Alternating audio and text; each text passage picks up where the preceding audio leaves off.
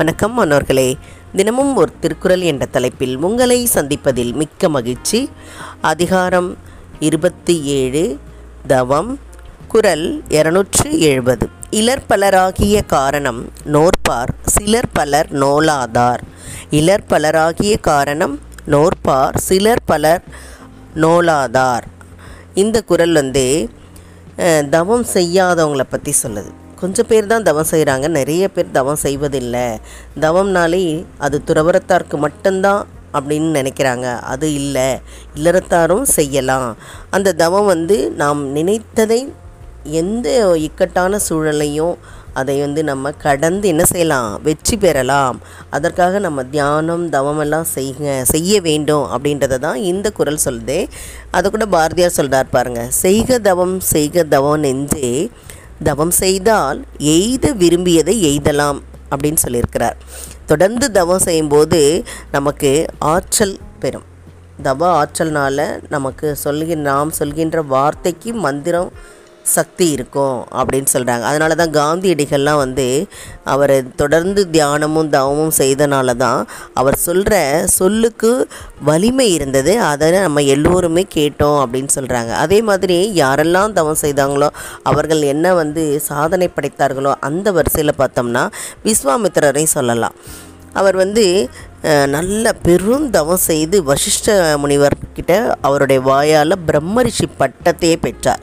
தன்னுடைய அபாரமான தவ ஆற்றல் வலிமையினால் அவர் தன்னோ தன்னிடம் வந்து சரணடைந்த அந்த திரிசங்குக்காக சொர்க்கத்துக்கு இணையான இன்னொரு சொர்க்கத்தையே அந்தரத்தில் படைச்சாராம். அதுக்கு பேர் தான் திரிசங்கு சொர்க்கம்.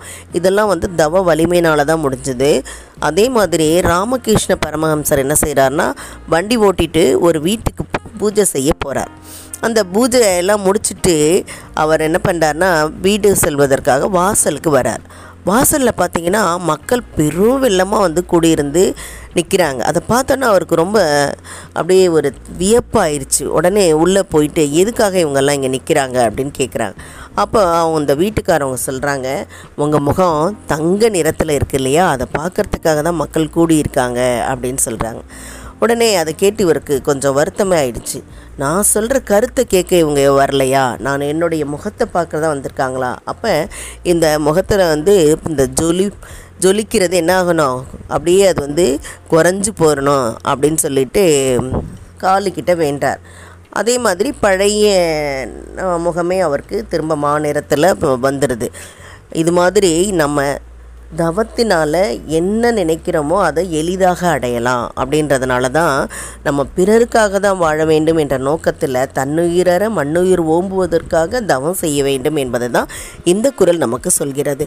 அதனால் நாம் தவம் செய்து வறுமை இல்லாமல் வறுமை இல்லாமல் நல்லா செல்வ செழிப்போடு வாழவும். அதே நேரத்தில் ஆற்றல் ப இல்லாமல் போகாமல் ஆற்றல் தவ ஆற்றலை நாம் மேற்கொள்ளவும் காலனை வெல்வதற்கும் ஞானம் பிறப்பதற்கும் நாம் என்ன செய்ய வேண்டும்? தவம் செய்ய வேண்டும்.